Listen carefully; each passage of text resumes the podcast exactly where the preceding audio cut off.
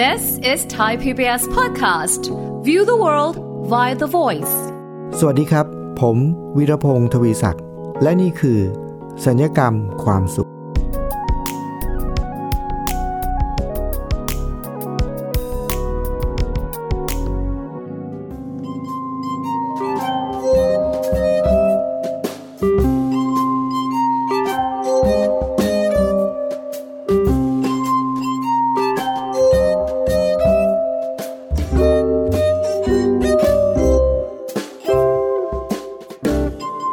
ฟังเคยตกอยู่ในสถานการณ์ที่เรียกว่ากำลังทำอะไรบางอย่างแล้วไปต่อไม่ได้ไหมฮะไปต่อไม่ได้แล้วก็ต้องบอกกับตัวเองว่า เอาไงดี จะไปยังไงต่อดี สถานการณ์นี้เป็นสถานการณ์ที่ผมเคยเจอและผมรอดมาได้ เพราะเสื้อกั๊กตัวนั้นครับ เสื้อกั๊กตัวนั้น เสื้อกั๊กตัวไหนครับ ก็เสื้อกั๊กตัวนั้นแหละครับนะเหตุการณ์มันก็เกิดขึ้นหลายปีแล้วนะครับคุณผู้ฟัง ผมเป็นวิทยากรบรรยายในโรงเรียนด้วยในสถาบันการศึกษาในมหาวิทยาลัยในโรงเรียนมัธยมเลยนะครับหนึ่งในงานบรรยายที่ผมต้องไปบรรยายประจำเลยก็คือ ผมเคยได้รับหน้าที่ให้ไปบรรยาย เป็นการบรรยายปัดฉิมนิเทศ ก็คือเป็นการบรรยายครั้งสุดท้ายของเด็กมัธยมก็คือม .3 นะครับ คือก่อนที่เขาจะจบม .3 เนี่ยโรงเรียนก็จะเชิญให้ผมไปบรรยายปัดฉิมนิเทศ ก็คือเป็นการบรรยายครั้งสุดท้าย ก่อนที่นักเรียนจะจบ โรงเรียนนี้เป็นโรงเรียนหญิงล้วนนะครับ แล้วผมก็ไปบรรยายปัดฉิมนิเทศให้กับนักเรียนม .3 โรงเรียนนี้เป็นประจำมาร่วม 10 ปีแล้วนะครับก็คือว่าม .3 ทุกรุ่นเลยครับ ก็ต้องได้เจอผมประมาณนั้นนะครับ เวลาที่ผมไปบรรยายกับนักเรียนแบบนี้เนี่ยส่วนใหญ่ผมก็จะบรรยายเรื่องเกี่ยวกับ คุณค่าในตัวเองเรื่องเกี่ยวกับการที่เขาจะมีทัศนคติมุมมองต่อชีวิต ให้มีชีวิตที่มีพลังมีเป้าหมายในชีวิตอะไรประมาณอย่างนี้นะครับ ให้เขาเป็นเด็กยุคใหม่ที่มีชีวิตที่มีคุณค่าแล้วก็มีคุณภาพนะครับ มีอยู่ปีหนึ่งครับ เมื่อหลายปีที่แล้วเหมือนกัน ผู้บริหารโรงเรียนเนี่ยเนื่องจากว่าเป็นโรงเรียนหญิงล้วนนะครับคุณผู้ฟัง ก่อนที่จะเริ่มบรรยายเนี่ย ผู้บริหารก็ติดต่อผมมาแล้วบอกว่า ปีนี้ก็บรรยายปัจฉิมนิเทศเหมือนเดิมนะครับ อาจารย์ แต่ว่าขอเพิ่มอีกหัวข้อหนึ่งเข้าไป เพราะว่าเป็นประเด็นที่ผู้บริหารเนี่ยท่านท่านผู้อำนวยการเนี่ยเป็นห่วงเด็กเป็นพิเศษนะครับเนื่องจากว่าเป็นโรงเรียนหญิงล้วน เขาบอกว่าอยากให้ผมบรรยายเรื่องคุณค่า หรือว่าศักดิ์ศรีของความเป็นลูกผู้หญิงนะครับเขาอธิบายว่า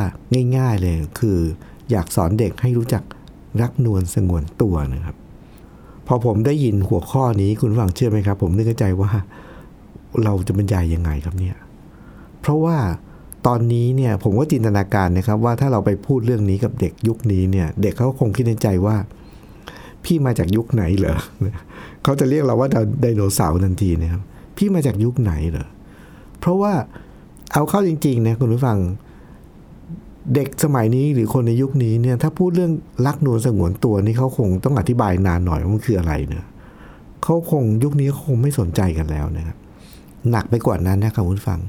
เมื่อหลายปีที่ผ่านมาผมจำได้ว่ามีอยู่ครั้งหนึ่งมันมีข่าวเกิดขึ้นก็คือว่ามี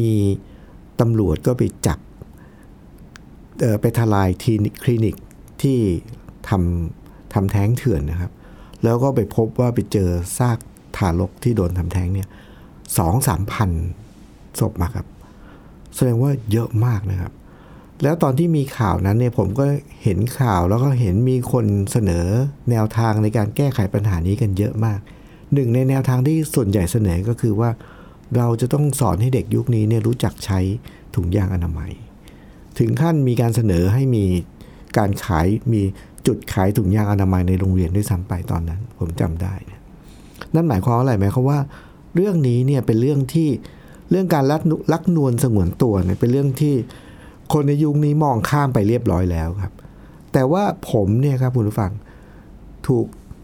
ท้าทายแล้วก็ถูกเชิญชวนให้ไปสอนเรื่องนี้ในโรงเรียนมัธยมม .3 เวลาที่ผมเจอสถานการณ์ที่ท้าทายแบบนี้เนี่ยผมมักจะพยายามหาวิธี ผมก็เตรียมบรรยาย ดูซิว่าเราจะหาวิธียังไงที่จะอธิบายให้เด็กเห็นความสำคัญเรื่องเกี่ยวกับ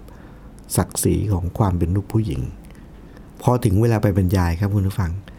เวลาที่ผมบรรยายเนี่ยผมจะถูกสอนมานะครับ เมื่อปีหลายปีก่อนที่ผมไปเรียนที่ฝรั่งเศสเนี่ยเรื่องการสื่อสารเนี่ยอาจารย์ผมก็เขาบอกว่า เวลาที่เราบรรยายเนี่ยเราจะต้องสังเกตผู้ฟังด้วยว่า เขาเข้าใจสิ่งที่เราพูดไหมเขายังอยากฟังเราอยู่ไหม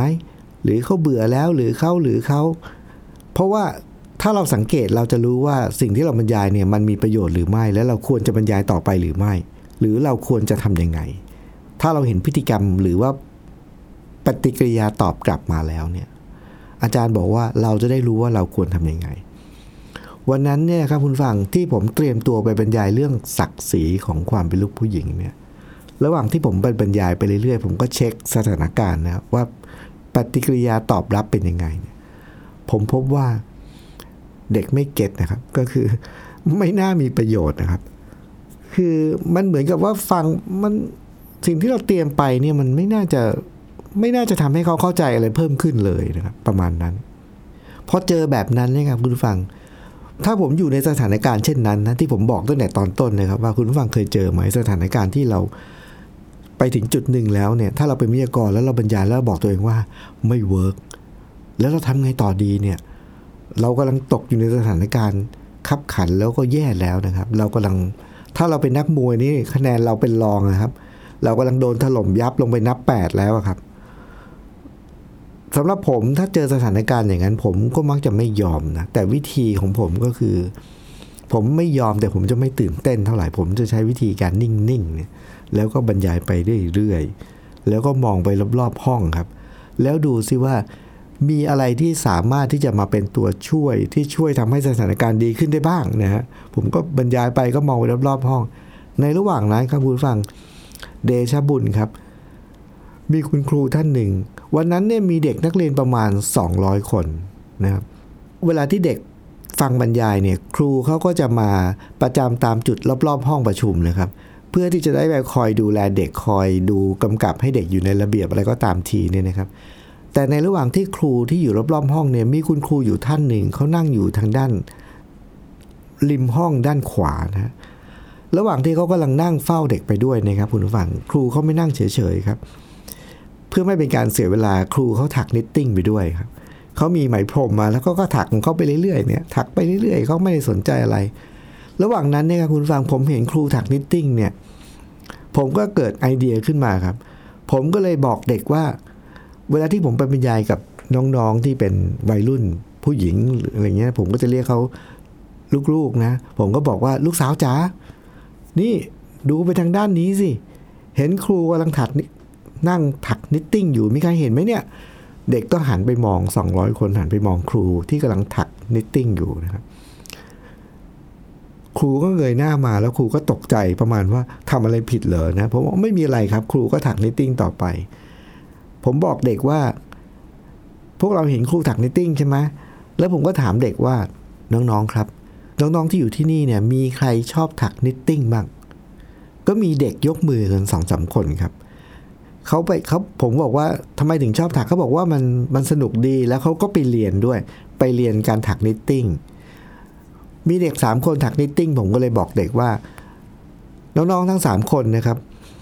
สมมุตินะครับสมมุติว่าหนูมีแฟนนะแล้วสมมุติว่าเดือนหน้าวันเกิดแฟนหนูนะผมมีตัวเลือกให้สองตัวเลือกนะครับ ตัวเลือกที่หนึ่งก็คือ หนูไปซื้อเสื้อกั๊กตัวหนึ่ง ให้แฟนหนูนะครับตัวเลือกที่สองหนูถักเสื้อกั๊กตัวหนึ่ง เพื่อเป็นของขวัญวันเกิดให้กับแฟน ผมถามเด็กๆว่า น้องๆคิดว่า แฟนหนูจะชอบตัวไหน ตัวที่หนึ่งซื้อตัวที่สองถักเองกับมือเลยนะครับ คุณผู้ฟังคิดว่าแฟนน้องเขาจะชอบตัวไหนครับ ผลสำรวจมาแล้วครับ เด็กเกือบทั้งหมดครับ บอกว่าแฟนน่าจะชอบตัวที่ถักครับคำถามที่สองครับผมถามเด็กว่า เอาแล้วน้องๆคิดว่าระหว่างตัวที่ซื้อกับตัวที่ถักเนี่ยเอาเข้าจริงเลยนะ อย่างซื่อสัตย์ตอบมาว่าตัวไหนคิดว่ามันสวยกว่ากันเด็กๆก็บอกว่า หนูว่าน่าจะเป็นตัวซื้อนะอ้าวแล้วทำไมเขาถึงชอบตัวที่เราถักล่ะ เด็กๆก็ตอบว่า ถึงแม้ว่ามันอาจจะไม่สวยเท่าตัวที่ไปซื้อมานะ แต่ว่าถักเองกับมือเนี่ย มันแสดงให้เห็นถึงความแบบ โอ้โห ทุ่มเทตั้งใจแล้วก็จริงใจมากๆอะ่ะก็คือ เพราะว่าเสื้อกั๊กหนึ่งตัวเนี่ยครับคุณฟัง กว่าจะถักเสร็จนี่มัน มันใช้เวลาเป็นเดือนนะครับ กว่าจะถักเสร็จ ผมบอกว่าถูกต้องครับ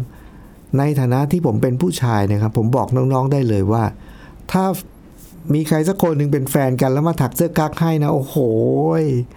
รักตายเลยคือ เพราะว่ามันแสดงให้เห็นถึงความทุ่มเทแล้วก็ความตั้งใจความมุ่งมั่นอะนะครับ เพราะฉะนั้นเดือนหน้ามันเกิดแฟนหนูนะหนูถักเสื้อกั๊กให้เขาตัวหนึ่งนะ ผมรับประกันเลยว่าเขาจะประทับใจมาก ๆ และผมก็บอกเด็กว่า พอวันเกิดหนูก็เอาไปให้เขาเลยนะครับให้เขาเสร็จแล้วผมถามเด็กว่า น้อง ๆ ครับ ในเวลาต่อมา ถ้าเราครบคนนี้ต่อไปอีกสักสองสามเดือนนะครับ เรามาพบความจริงว่าผู้ชายคนนี้เนี่ยไม่ดีอย่างที่เห็นนะครับ แล้วมีความเลวกว่าที่คิดทำไงดีครับ คุณฟังเชื่อไหมครับว่า พอเราถามเด็กว่าถ้าไปเจอว่าแฟนเขาเนี่ยไม่ดีอย่างที่เห็นแล้วก็เลวกว่าที่คิดทำยังไงดีเนี่ยเด็กยุคนี้ตอบได้ทันทีภายในเวลา 0.1 วินาทีครับ เขาจะบอกว่า ก็เลิกสิครับอาจารย์ ผมบอกถูกต้องนะถ้าเราไปเจออย่างนั้นเราก็ต้องเลิกจะไปทนทำไมใช่ไหมแต่ผมบอกว่า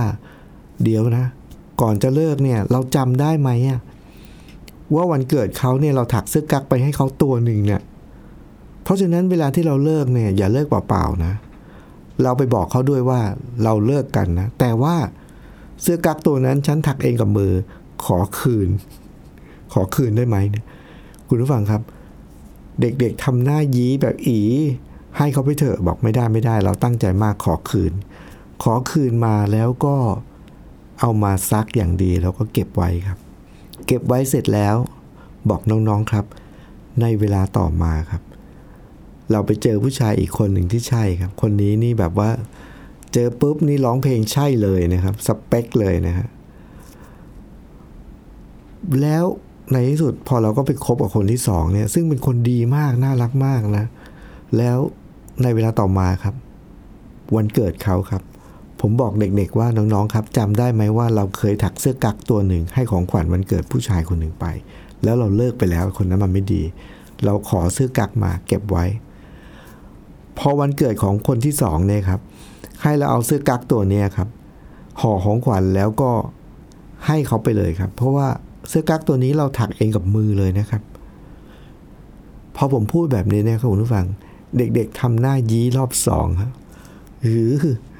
ใครอยากจะให้คือใครเขาอยากจะได้เหรอเสื้อกั๊กที่เราถักแล้วเราให้ผู้ชายคนหนึ่งไปแล้ว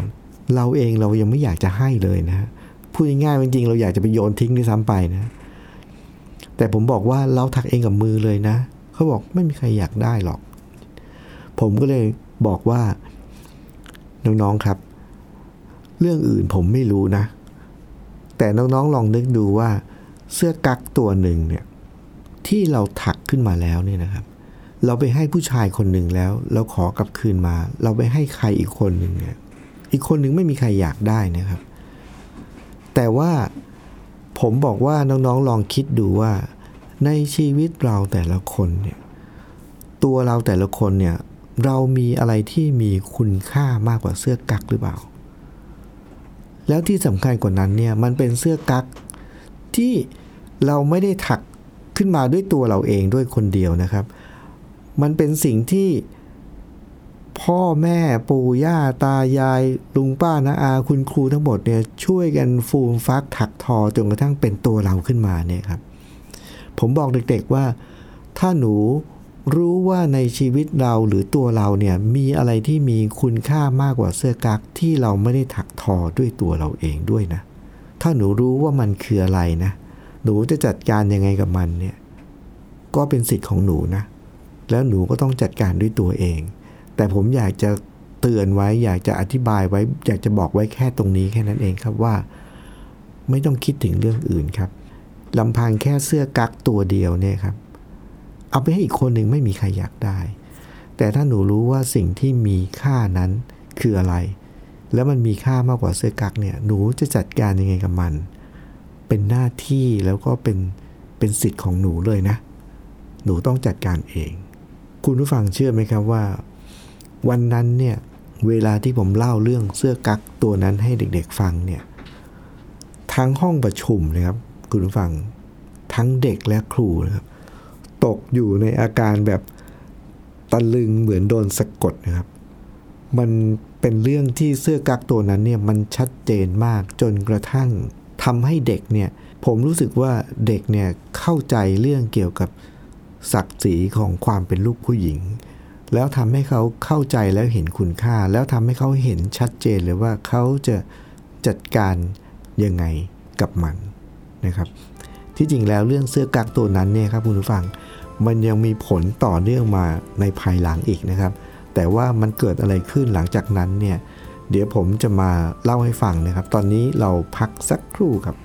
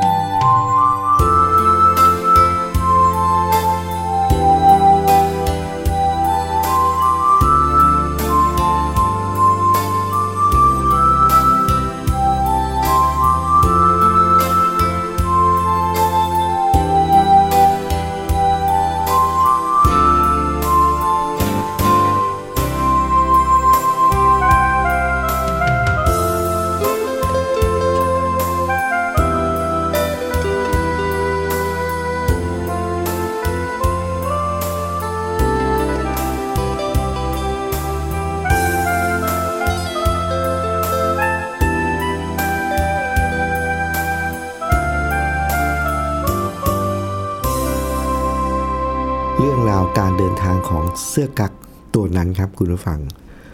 วันนั้นหลังจากที่ผมแก้ปัญหาด้วยการเล่าเรื่องเสื้อกั๊กตัวนั้น เพื่อให้เด็กๆเนี่ยเข้าใจแล้วก็เห็นคุณค่าของศักดิ์ศรีของความเป็นลูกผู้หญิงแล้วเนี่ยครับผู้อำนวยการเข้ามาบอกกับผมบอกว่า อาจารย์หลังจากนี้ทุกครั้งที่อาจารย์บรรยายต่อจากนี้นะทุกปีนะขอให้อาจารย์แจกเสื้อกั๊กทุกรุ่น ก็ต้องแจกเสื้อกั๊กทุกรุ่นเนี่ยเพราะว่าเขาบอกว่ามันเป็นเรื่องที่ ทำให้เด็กเข้าใจแล้วชัดเจนมากนะ แล้วก็เขาคิดว่ามีประโยชน์มาก หลังจากนั้นเนี่ยทุกครั้งที่มีโอกาสไปบรรยายในสถาบันการศึกษานะครับ ผมไม่ใช่เฉพาะมัธยมละ บางครั้งผมต้องไปบรรยายปฐมนิเทศให้กับนิสิตนักศึกษาปีหนึ่งอะไรเงี้ยนะครับ ผมก็จะบรรยายเรื่องนี้ด้วย เพราะว่าก็อยู่ในวัยประมาณนี้เหมือนกันนะครับ มันก็เลยเกิดผล ตามมาจากเรื่องเสื้อกั๊กตัวนั้นนะครับ หลังจากนั้นเนี่ยคุณผู้ฟังครับเสื้อกั๊กตัวนั้นนี่ก็เดินทางไปหลายที่นะหลายที่ แต่ว่าก่อนที่จะเดินทางไปที่อื่นเนี่ยครับ ในปีที่สองเนี่ยครับถัดมาเนี่ยปีถัดมาผมก็ไปบรรยายที่โรงเรียนเดิมนะครับพออก็ย้ำเลยครับ อาจารย์อย่าลืมแจกเสื้อกั๊กด้วยเนี่ยผมก็บรรยายแล้วก็ก็บรรยายเรื่องนี้อีก แล้วก็ก็เกิดผลดีเหมือนเดิมนะครับ แต่ปีนั้นเนี่ยมันมีมันมี เหมือนกับว่ามีโบนัสพิเศษนะครับคุณผู้ฟัง คือคุณครูท่านนั้นเนี่ยที่เป็นคนถักเสื้อกั๊กเนี่ยซึ่งผมทักเขาเมื่อปีที่แล้วนะครับ แล้วเขาตอนนั้นเขาตกใจมากเขาเงยหน้ามาเขาตกใจมากนะครับ ปีที่สองที่ไปเนี่ยก่อนการบรรยายเลยครับคุณผู้ฟังเขาเดินมาหาผมพร้อมกับกล่องของขวัญกล่องหนึ่งเลยนะครับ ผมก็ถามเขาว่ามันคืออะไรเขาบอกว่า อันนี้คือเสื้อกั๊กตัวหนึ่งที่เขาเขาว่าถักเขาถักเสื้อเออถักโครเชต์ไหมพรมเขาชอบถัก แล้วเขาก็เลยถักเสื้อกั๊กไม้ผมอีกตัวหนึ่งเพื่อเป็นการขอบคุณครับขอบคุณเรื่องอะไรรู้ไหมครับคุณผู้ฟังขอบคุณเรื่องที่ว่าวันนั้นเนี่ยผมไปทักเรื่องเสื้อกั๊กที่เขาถัก แล้วมันทำให้เขาเห็นเลยว่าการถักเสื้อกั๊กของเขาวันนั้นเนี่ยมันมีประโยชน์ต่อนักเรียนมากๆ โดยที่เราไม่รู้เลยครับคุณผู้ฟังว่า การถักเสื้อกั๊กของเขาเนี่ยมันเป็นสิ่งที่เขาชอบ แต่ว่ามันเป็นสิ่งที่ทำให้เขาเนี่ยอึดอัดและไม่สบายใจตลอดเวลา ผมก็ถามว่าทำไมทำไมต้องอึดอัดด้วยครับคุณครู เขาบอกว่า อาจารย์ หนูเนี่ยเป็นครู แต่ว่าเป็นผู้หญิงนะ แต่หนูเป็นครูสอนพละ คือบุคลิกเขาเนี่ยเป็นเป็นแมนอะไม่ใช่ผู้หญิงอะนะเป็นครูสอนพละที่แบบว่าเป็นแมนๆหน่อยอะเพราะฉะนั้นเวลาที่เขาถักเสื้อกลักเนี่ย คนรอบข้างและเพื่อนๆเนี่ยจะแซวเขาตลอดเวลาว่าทำสิ่งที่ตรงข้ามกับบุคลิก แล้วมันทำให้เขาแบบ เขาชอบถักแต่ว่ามันตรงข้ามกับบุคลิกแต่เขาชอบแล้วเขาก็เลยทำสิ่งที่เขาชอบ แต่ว่าคนรอบข้างเนี่ยมองเขาด้วยความประหลาดเนี่ยเขาก็เลยถักเสื้อกั๊กเนี่ยด้วยความทำสิ่งที่ชอบแต่ด้วยความอึดอัดตะขิดตะขวงใจนะว่าคนรอบข้างเนี่ยมองเขาแบบอีกแบบหนึ่งนะครับ แต่วันนั้นเนี่ยครับคุณผู้ฟังวันที่ผมเห็นเขาแล้วก็ใช้การถักเสื้อกั๊กของเขาเนี่ยมาเป็น จุดเริ่มต้นของบทสอนเด็กให้เข้าใจเรื่องศักดิ์ศรีความเป็นลูกผู้หญิงเนี่ยมันทำให้เขาเกิดความภาคภูมิใจอย่างมากในการถักเสื้อกั๊กของตัวเอง แล้วก็ปลดล็อกคลายล็อก แล้วก็ไม่ตะขิดตะขวงใจในเรื่องการถักเสื้อกั๊กอีกเลยนะครับ แล้วก็ไม่ได้สนใจเลยว่าใครจะคิดยังไงแหละนั้นไม่สนใจแล้ว ก็ฉันชอบทำสิ่งนี้ แล้วสิ่งนี้มันมีประโยชน์มาก แล้วเขาก็เลยตั้งใจถักมาตัวหนึ่งเพื่อมาขอบคุณผมนะ วันนั้นผมก็รับเสื้อกักไว้ด้วยความยินดี แล้วก็ก็ขอบคุณเขาด้วยนะครับ อันนี้เป็นเรียกว่าอะไรผลพลอยได้ที่เกิดขึ้นโดยที่เราไม่รู้มาก่อน แล้วครูคนหนึ่งก็ได้ประโยชน์ แล้วก็ปลดล็อกบางเรื่องในชีวิตไปด้วย หลังจากนั้นเนี่ยครับคุณฟังเสื้อกั๊กตัวนั้นที่ถักวันนั้นให้กับเด็กรุ่นแรก ก็ถูกส่งต่อต่อต่อต่อไปในหลายสถาบันการศึกษา ผมถือว่าเรื่องนี้สำคัญมากนะ แล้วมันมันเป็นเรื่องเป็นเรื่องที่เหมือนกับเป็นการประเมินผลว่าสิ่งที่เราทำเนี่ยมันมีประโยชน์และมีคุณค่าต่อเด็กจริงหรือไม่ด้วยนะฮะหลังจากนั้นผ่านไปหลายปีเนี่ยผมก็ถูกเชิญไปบรรยายให้กับนักศึกษาปีหนึ่งของมหาวิทยาลัยแห่งหนึ่งนะครับ แต่ว่าเป็นการบรรยายปฐมนิเทศ ให้กับนักศึกษาปีหนึ่งเนี่ยทั้งมหาวิทยาลัยซึ่ง เป็นพันคนนะครับ ผมก็ถือหลักเลยครับว่าบรรยายโดยเฉพาะปีหนึ่งเนี่ยผมก็แจกเสื้อกั๊กแหละนะบรรยายเรื่องอื่นด้วย แต่ก็จะต้องมีเรื่องเสื้อกั๊กนี้ด้วยนะครับก็บรรยายไปจนจบ พอจบเสร็จแล้วเนี่ยเด็กเป็นพันเนี่ยนะครับ ก็มีเด็กบางคนเนี่ยก็มารอผมแล้วก็มา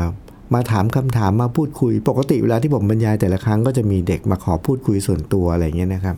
ก็หลายคนบางคนก็ถามปัญหา บางคนก็ถาม ข้อข้องใจในบางเรื่อง อะไรยังไม่เข้าใจเนี่ยก็มี แต่มีอยู่คนหนึ่งครับคุณผู้ฟังเขาก็ยืนรอจนกระทั่งคนอื่นไปหมดเลยนะครับ แล้วเขาก็เดินมาหาผม แล้วเขาก็ยื่นสมุดของเขาให้ดูครับ เป็นสมุดจดบันทึกการบรรยาย คือระหว่างที่เขาฟังการบรรยายเนี่ยคุณฟังเขาจดบันทึกการบรรยาย ว่าผมบรรยายเรื่องอะไรแล้วเขาสรุปย่อคือ เขาบันทึกได้อย่างดี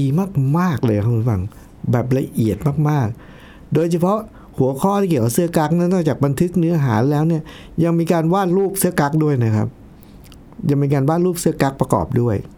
แต่อันนั้นยังไม่สำคัญเท่ากับอะไรรู้ไหมครับ อาจารย์ เขาบอกผมว่าอาจารย์ ที่จริงหนูอยากจะบอกอาจารย์ว่า เรื่องเสื้อกั๊กเนี่ย หนูเคยได้ยินมาแล้วนะ บอกอ้าวจริงหรือเปล่าหนูเคยได้ยินมาจากไหนอะได้ยินใครเล่า หนูก็ได้ยินมาจากที่อาจารย์เล่านี่แหละอ้าวหนูได้ยินมาจากไหน อาจารย์หนูเนี่ยเป็นสิทธิ์เก่าของโรงเรียนนู้นน่ะโรงเรียนแรกเนี่ยที่อาจารย์เล่าครั้งแรกเนี่ย หนูตอนนั้นน่ะอยู่มสามแล้วเวลาก็ผ่านไปเรียนมสามนะครับคุณผู้ฟัง ไปต่อโรงเรียนอื่น จบมสี่มห้ามหกแล้วก็มา entrance entrance แล้วก็ได้มาอยู่มหาวิทยาลัยปีหนึ่ง ปีหนึ่งแล้วก็มาฟังผมบรรยายอีกนะ แล้วก็ฟังเรื่องนี้อีกแล้วก็บอกว่า เขามาบอกว่า หนูอยากจะขอบคุณอาจารย์ เพราะว่าจนถึงวันนี้เนี่ยหนูยังไม่เคยลืมเรื่องเสื้อกั๊กของอาจารย์เลย แล้วมันทำให้หนูเข้าใจเรื่องศักดิ์ศรีของความเป็นลูกผู้หญิงทำให้หนูเนี่ยเข้าใจเรื่องของการรักนวลสงวนตัวได้อย่างชัดเจนมากแล้วหนูก็อยากจะมาขอบคุณอาจารย์ด้วยนะครับ คุณหวังเชื่อไหมครับว่าวันนั้นเนี่ยเป็นวันที่ผมดีใจมากแล้วก็มีความสุขมาก เพราะมันทำให้เราเห็นเลยว่า เราไม่รู้นะครับว่าวันนั้นเราบรรยายไป 200 คนเนี่ยจะมีใครได้ประโยชน์สักกี่คน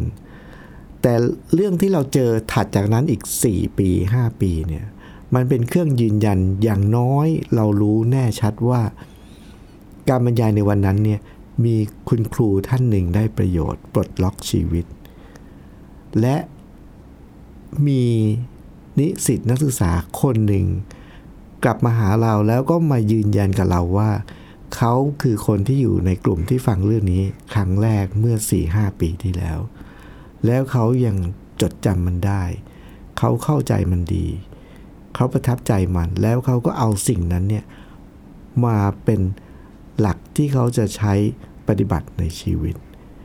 คุณผู้ฟังครับเหมือนกับที่ผมจัดรายการสัญญกรรมความสุขนะครับ ผมก็จะมีเรื่องเล่ามากมายเนี่ยเราก็ไม่รู้ว่ามีผู้ฟังสักกี่คนนะครับ แล้วเราก็ไม่รู้ว่ามันจะมีประโยชน์กับใครหรือไม่ แต่อย่างน้อยที่สุดผมก็มีความหวังว่า เรื่องที่เราเล่าในแต่ละตอน เนื้อหาในแต่ละครั้ง น่าจะมีประโยชน์ และถ้าเผอิญมีประโยชน์ไปตรงกับใคร แล้วมีใครสักคนเดียวนะผมขอแค่คนเดียว ได้ประโยชน์เนี่ย ผมก็คิดว่ามันคุ้มค่ากับการที่เราใช้เวลาในการเตรียมการมาบันทึกเสียงมา แล้วก็เอามาเผยแพร่ ขอแค่คนเดียวได้ประโยชน์ก็พอแล้วนะครับ แต่ถ้าเกิดจะมีใครมีประโยชน์มากกว่านั้น ถ้ามีคุณฟังที่กำลังฟังอยู่ตอนนี้นะครับ สมมุติว่าเราฟังตอนนี้อยู่เนี่ยแล้วคิดว่า เอ้ยมันดีดีจังเลยนะ แล้วก็บอกต่อส่งต่อไปเนี่ย ประโยชน์ก็เพิ่มขึ้นอีก แต่ผมถือว่าอันนั้นเป็นโบนัสนะครับ ขอแค่คนเดียว เพราะฉะนั้นผมก็จะมีเรื่องมาเล่าในรายการสัญญกรรมความสุข เพื่อแบ่งปันมุมมองที่จะทำให้เรามีความสุขมากขึ้น มีความสุขง่ายขึ้น มีความทุกข์ยากขึ้นแล้วก็มีความทุกข์ น้อยลงในชีวิต ในตอนหน้าดูซิว่าจะมีเคล็ดลับอะไรมาทำให้เรามีความสุขมากขึ้นด้วย วันนี้ต้องลาไปก่อนครับ สวัสดีครับ